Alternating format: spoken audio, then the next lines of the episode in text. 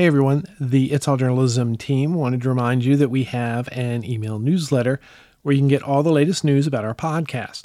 Go to our website, itsalljournalism.com, and follow the link to subscribe. And now, enjoy our latest episode. Our vision is to use research to really build an evidence base to understand what harmful reporting on community firearm violence looks like and what helpful reporting looks like and then to really have some evidence-based guidelines that can help form journalists when they're doing this work Many journalists will tell you that covering gun related violence is essential to the work of a community reporter. Too often are we just regurgitating what the police tell us and ignoring the victim's story? I'm Michael O'Connell. This is It's All Journalism. Dr. Jessica Beard is Director of Research for the Philadelphia Center for Gun Violence Reporting. She's also a trauma surgeon at Temple University Hospital and was the lead author of the center's report, Like I'm a Nobody Firearm Injured People's Perspectives on News Media Reporting About Firearm Violence. Dr. Beard, welcome to It's All Journalism. Thanks for having me. So, usually I'm talking to a journalist and I'll ask them how they got into jur- journalism, but you're a doctor, so I'm just going to sort of leave it wide open. Tell me a little bit about yourself, you know, uh, what led you to uh, Temple University and the Philadelphia Center for Gun Violence Reporting. Sure. So I am a doctor. I'm trained in general surgery. I did that training at the University of California, San Francisco. I have a master's in public health from UC Berkeley, and I completed a fellowship in trauma surgery and surgical critical care here in Philadelphia at the University of Pennsylvania. Okay. Where'd you grow up? Houston. And so that's sort of my training between being a doctor and then becoming a trauma surgeon. And now I work at Temple University Hospital, which is in North Philadelphia. I've been here for about six years now. And a huge part of my work as a trauma surgeon in North Philadelphia is caring for firearm injured people. And that's really my everyday and my clinical practice. And that's how I became interested and passionate about gun violence prevention um, because it really impacts uh, my patients on a day to day basis. And we're here today not to talk necessarily about gun violence and maybe in the abstract, but more the way gun violence is being portrayed, you know, in the media and what effect that has on some of the patients that you've you've treated and the patients that show up at trauma centers all over the country. So, how did you get involved with the Philadelphia Center for Gun Violence reporting? So, there were a couple kind of ways that I became interested in the media narrative around gun violence in Philadelphia specifically. The first is related to my own desire to understand the high disease burden of firearm violence that's impacting the city that I live in. Because I take care of so many firearm injured people, when I first came to Philadelphia, I actually went to the news to try to understand maybe some specific things about my patients that I don't get to meet because they pass away sometimes before I get to meet them and also around sort of the circumstances of the why for you know this incredible disease burden of gun violence that we have in the city. And instead of kind of deep contextual reporting what i found largely in media reporting about firearm violence is what i later learned are these episodic crime reports. So you know short narratives with law enforcement narrators that are very short on context. So, you know, a standard one would be 25 year old man is shot on the corner of Broad and Tioga. He was transported to Temple University Hospital where he's in critical condition. The police have no motives and there have been no arrests. And, you know, I thought, wow, if that is what the public is understanding about gun violence and this sort of human part, the human toll the root causes which are you know related to deeply entrenched structural and social determinants of health and racism frankly they really aren't getting a complete understanding of what gun violence is all about. That you know coupled with the fact that the impact of media narratives around firearm violence on firearm injured people are you know on a day-to-day basis really important and it comes up in the care of firearm injured people. So you know i can give you a few examples one would be a case of um, a person who was shot and was in our ICU, and the person's mother heard on the news that they had died, which was inaccurate. And that caused such an incredible amount of grief and you know panic on the part of, of the person's mother that they called into the hospital and you know needed to get an update and we had to do sort of a lot of you know picking up the pieces after something a big shock like that that was inaccurate i hear from patients i wish i wouldn't have made the news. I wish i wouldn't have been exposed that way. And those sort of kind of personal experiences you know both on you know my kind of disappointment with media narratives and, and sort of how limited they are in terms of context and really the limited solutions that are presented, plus the impact that I was seeing anecdotally on patients and families, led me to this interest, led me to um, build a partnership with Jim MacMillan, who's the director of the Philadelphia Center for Gun Violence Reporting. And because of my kind of research and public health background, I kind of contributed that aspect to the center where I'm now the director of research. And that inspired our first study, which is an interview study with our patients about the impact of media reporting on their own injuries. So, uh, you know, I had a chance to read the report. It's really eye opening, and there'll be a link to this on our website. And I encourage reporters who routinely cover crime to read it for a lot of different reasons, but mainly I think some of the things you, you touched on is the personal narrative, the the perspective of the victim, the crime reporting that you just reported. I'm going to probably write something like that later today, unfortunately. And you know, what ends up happening is it becomes sort of a, you know, gun violence then becomes sort of a statistic thing. Once you divorce it from the individual, the individual stories, the circumstances, it becomes something different. And it just becomes more information in you know the ongoing larger conversation about gun violence in the country. So tell me how did uh, you go about the study? Who was involved in it? How was it structured yeah so i'm a trauma surgeon and i work at uh, the hospital that treats the largest number of fire injured people in the state of pennsylvania so you know my day to day is interacting with fire injured people and talking to them and caring for them. And so the way that we kind of interacted with our study participants was going to the trauma clinic, inviting them to participate. We interviewed people, fire injured people within several months of their injuries and we asked them questions about reporting on their own injuries and about gun violence in their communities.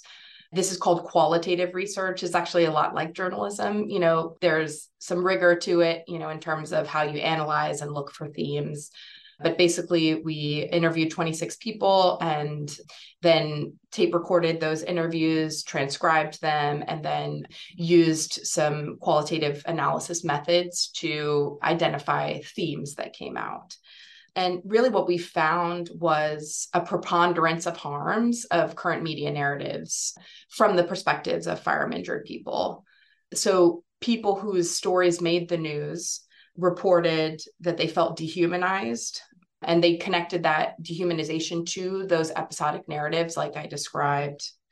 They reported reliving trauma when viewing reports, and sometimes even just when viewing the news in general, because there's so much graphic imagery on news there was a lot of distress related to inaccuracies, right? So even the number of gunshot wounds, if that's inaccurate from the perspective of the firearm injured person, that can cause a lot of problems. You know, like for example, one person in our study said that in the report on him, he was described as riddled with bullets. And there's a huge stigma around that, right? What he said that that meant to people who were listening to it was that he somehow was guilty or that he somehow was targeted when in fact he was inside his house sleeping when he was shot. There were incredible threats to personal safety, these perceived threats to personal safety, especially when the treating hospital was mentioned. So, as in my narrative that I gave you, the name of our hospital is is stated. And people felt that you know that naming the location where they were being treated caused them threat to their personal safety.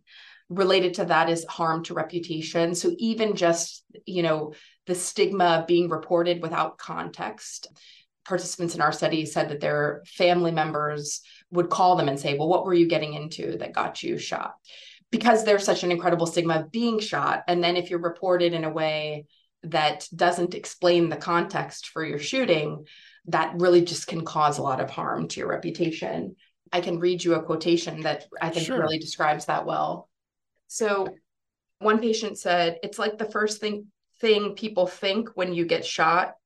It's like people think you did something, but people don't even understand. I literally was going to see my daughter and I was going to the dentist. Instead of saying man shot in North Philly, say innocent man shot in North Philly, because I don't like people just looking at me or looking at my situation and just painting a picture. Now, there's a lot of complexity there, right? Because, right. you know, we do see reports where the word innocent is used. It's about certain types of victims, not necessarily the man who shot in North Philly. And you know whether or not that that's the right response that it should say innocent, you know, not that anyone deserves to be shot or that we know the circumstances of every shooting, but I think it points out how that episodic crime report carries a stigma with it. Yeah. You know, having been in, in a number of newsrooms where, you know, crime reporting is part of what we we did, sort of our approach to it has sort of always been to be as neutral as you can, which again is sort of problematic for the discussion that we're having. I would never write a story. I don't quote unquote. I wouldn't be allowed to write a story where I identified someone as innocent, especially if there's a criminal investigation in it somehow. In those instances, what you do is you pare it down for the news organization, there's also a legal aspect of it, depending on how you portray certain things. And again, if there's a criminal investigation involved, you know, how you describe the instance and making sure that you're sourcing everything that, that you're saying the police said this or whatever. But of course, what's missing is from this narrative is the victim who's been shot. And that requires some work there may not be a lot of willingness from family members or the, the victim or an opportunity. I'm not trying to defend what journalists do. I'm just kind of sort of laying out the circumstances from a journalist perspective. So I think it's really interesting that you said that you try to be as neutral as possible. Right. I mean, by definition, relying on police, law enforcement sources when you're talking about Black people in North Philadelphia is not neutral, right?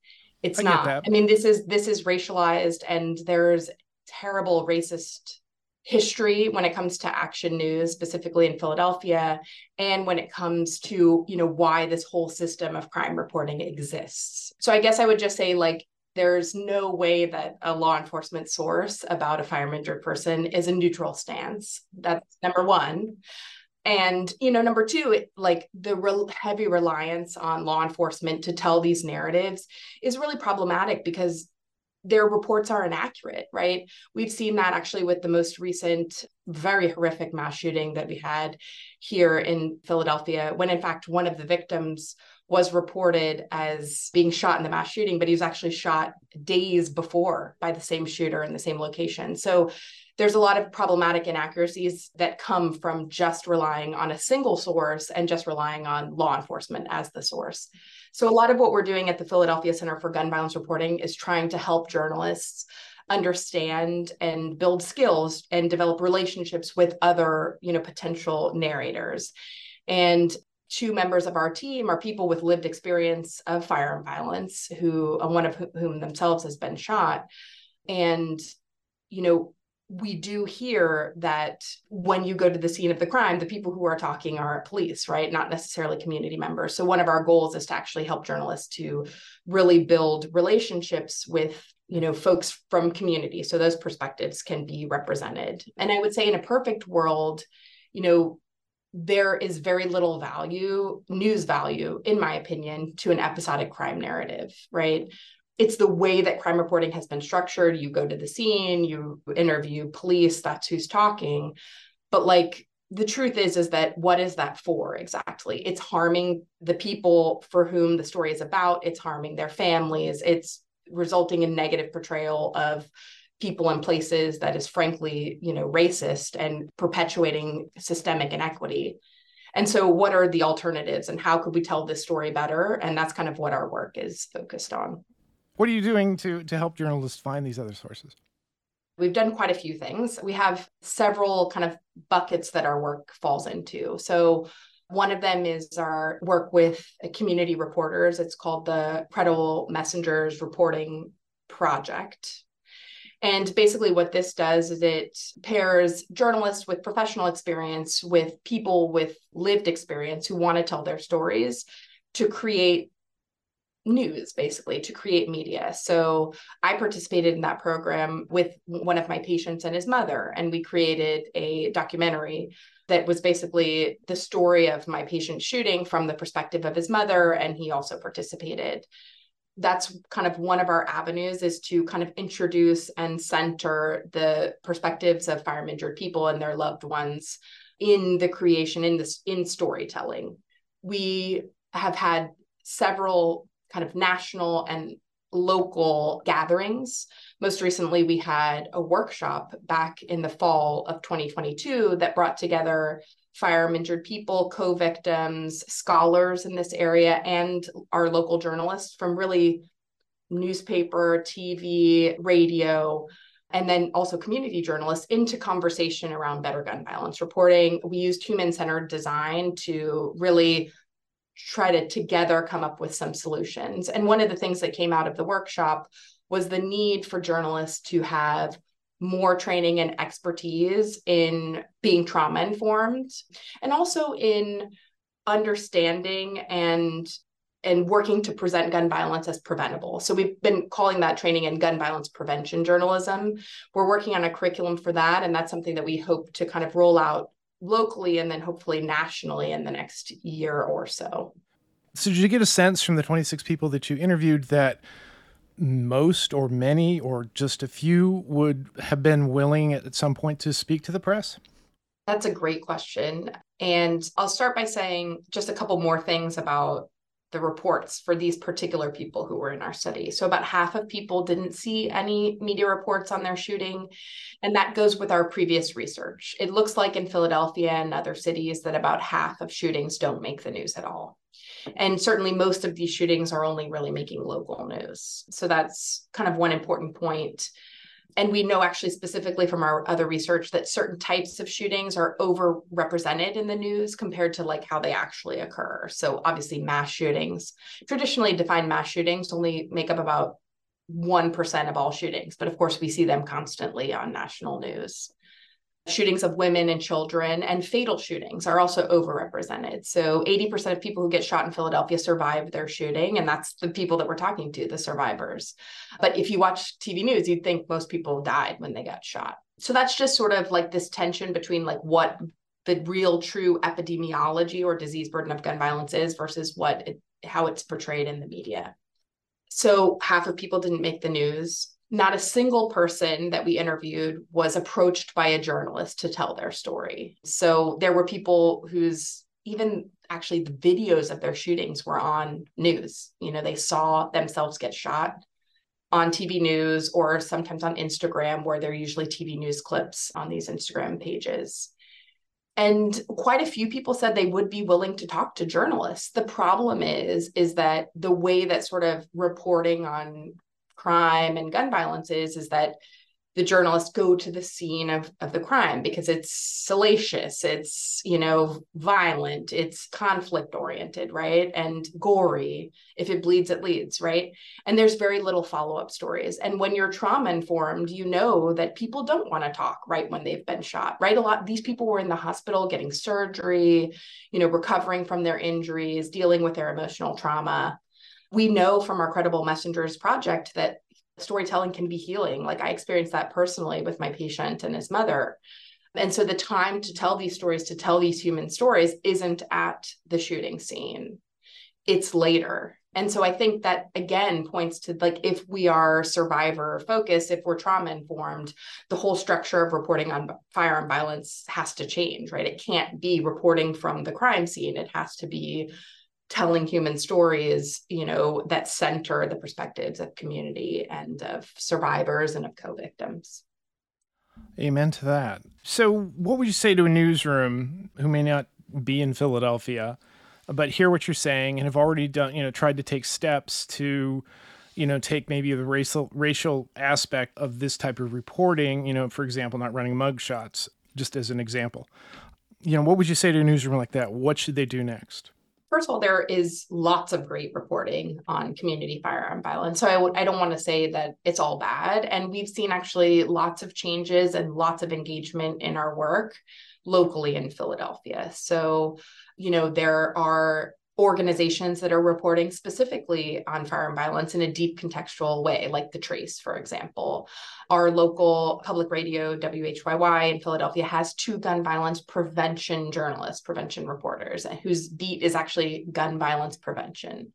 So I think there's a lot of different ways to approach this. And I guess what I would say is, what our research is showing us is what is harmful. So, like, we know that these episodic crime reports that don't include community or victim perspectives are causing harm. And I would say to a news organization, I would ask, what is the value of these reports? And if you are going to report on something because it's high profile, commit to do a follow up report at, at the scene of a crime, you know, and you're reporting follow up with the family or ask the family who can speak about the victim, you know, in a way to humanize them.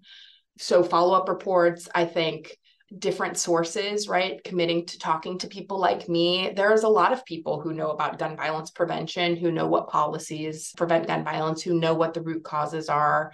Offering resources is another thing that we talk about a lot. So every time that you see a report about suicide, first of all you'll get you know a warning that you know it could be be traumatizing to listen to the report and then you'll actually get resources at the end.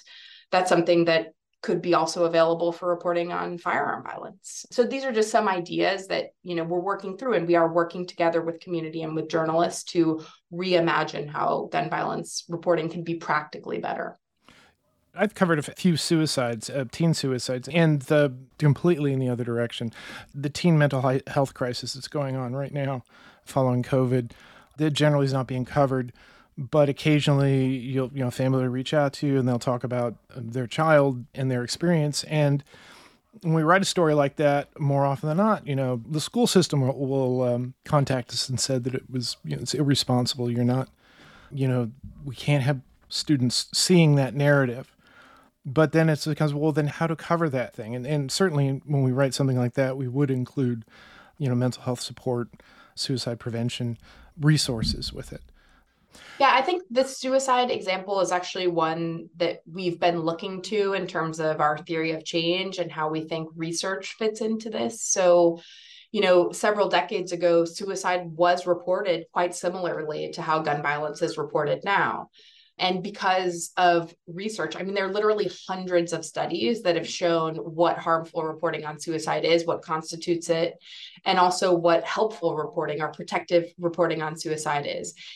To the point that the World Health Organization has recommendations for journalists who are reporting on suicide you know and so our vision is to use research to really build an evidence base to understand what harmful reporting on community firearm violence looks like and what helpful reporting looks like and then to really have some evidence-based guidelines that can help you know inform journalists when they're doing this work. Okay so you've published a re- report. Have you gotten much feedback on it? And what has it been yeah, I mean, so even before we published this report, we shared it with our local journalists. We presented it to several TV news stations. We presented it at the workshop that I mentioned. We've presented it in academic settings and we've presented it to our community partners. And I think, you know, from our community partners we've heard yes all of this makes sense. These are the things that we've been saying you know and we hear these themes reiterated over and over again in terms of the harms of you know media narratives on gun violence. From our journalism colleagues i think there's been a lot of interest and i think you know, in terms of like, you know, mm-hmm. maybe any negative feedback that we've heard, it's sort of related to the practicalities of better gun violence reporting. Like, how do we actually do this better? And then balancing the perspectives of firearm injured people and their families versus sort of this idea that somehow reporting on gun violence is serving society in some way or it's serving an agenda of public safety. So those are conversations that we tend to get to into as well with journalists who read our work and we share it with. Did you talk at all to the people who participated about the larger narrative? That's obviously that news media has a role in, but it's also, you know, a political narrative as well. We did, and I can read you a quotation that I think really is very insightful when it comes to that as well. One participant in our study said, you report the gun violence, but why not do a follow up report for the victims, the survivors, the families that had to bury these people, the whole process? Just don't do a guy got shot over there, a guy got shot over here. You're making people more fearful. You're more fearful. You're going to arm yourself more. So I think, you know, obviously we were focused on sort of the personal harms of reporting on your own injury in a way that excludes your narrative. And that's really what came up. But we had several participants really highlight the potential impacts of what he's describing, right? Episodic crime reporting on the incidence of firearm violence itself. And that's something that's yet to be explored. It is an important research agenda for us. In 2021, which is when the study was done, was really a huge, just terrible peak for firearm violence in our city, and also a peak for gun purchasing. And there was obviously all the fear with COVID and, you know, just kind of destabilization of our society in general. And I think what this person is is saying is really connecting fear to episodic crime reporting to gun purchasing to community firearm violence incidents. And I think that that can't be ignored. You know, we hear this all the time from people in community that these types of reports are leading to community firearm violence more generally. And then specifically other things that we heard from people in our study is that like posting videos of shootings glorifies the shooters you know? So i think journalists sometimes thinking when they post these videos that like somehow it's going to help the shooter get caught. We know that the clearance rate for shootings is very very low especially for non-fatal shootings in philadelphia. So that's not really the best argument. And then what we hear from the victims is like these people who shot me can watch this video whenever they want. You know, it, it's glorifying this violence that they committed towards me and it's traumatizing me. What is next for the center? I mean, are you going to do a, another sort of follow up report or, you know, I think you sort of touched on the idea of, you know, bringing this information out to the masses, as it were. Yeah, so the current research project that we're working on is a TV news content analysis so we have 7,000 clips that we collected, which was very labor intensive, from local TV news in Philadelphia off all four of our English stations at three time points. So like the 6A, 6P, and 11P for the entire year of 2021 and we've been coding those clips. And you know what we're basically asking is you know how often is gun violence presented as a public health problem which is basically never, right? Like even the word prevention, I think was only used in one of the clips that we coded. And then how are the sort of victims and, and communities impacted portrayed? And how often are we seeing these harmful elements that our patients identified in TV news? So that's kind of our ongoing research project. And as I mentioned before, you know, our goals going forward with the Philadelphia Center for Gun Violence Reporting are to use this research to really inform conversations with our journalist partners and then also to support journalists to do better gun violence reporting through trainings, through you know, networking with community members. The training that we actually envision coming up in the fall is going to be training both for journalists, but also for people with lived experience in media literacy and even some co trainings. And because, you know, right now what you see is journalists having strong relationships with law enforcement that's why they're able to get these you know narratives and tell these stories about shootings but what journalists need to tell these deeper stories is strong relationships with community you know deep understanding of you know the root and structural causes of gun violence and we're building those relationships with our network it sounds like great work and i think some of the things you described I think should give a lot of journalists pause and consider how they cover crime and how they cover violent crime, and certainly the the issue of gun violence in their communities. Dr. Beard, thank you for coming on the podcast. Thanks for having me. You've been listening to It's All Journalism, a weekly podcast about the people who report the news. You can find out more about us and download past episodes at itsalljournalism.com. While you're visiting our website, sign up for the It's All Journalism newsletter. To make sure you don't miss an episode of It's All Journalism, you can subscribe to our podcast on Apple Podcasts, Spotify, SoundCloud, Google Play, Amazon, and pretty much anywhere good podcasts are found. If you'd like to help us grow our podcast, like and share our episodes on social media. Look for us on Facebook, Instagram, and Twitter. It takes a lot of people to create an episode of It's All Journalism. Nicola Grisco is our audio producer. Amber Healy writes our web content. Amelia Brust is our booking manager. Steph Thomas manages our social media. Nick Dupre composed our theme music, Carolyn Belevsky designed our logo, and I'm your host, Michael O'Connell. Thanks for listening.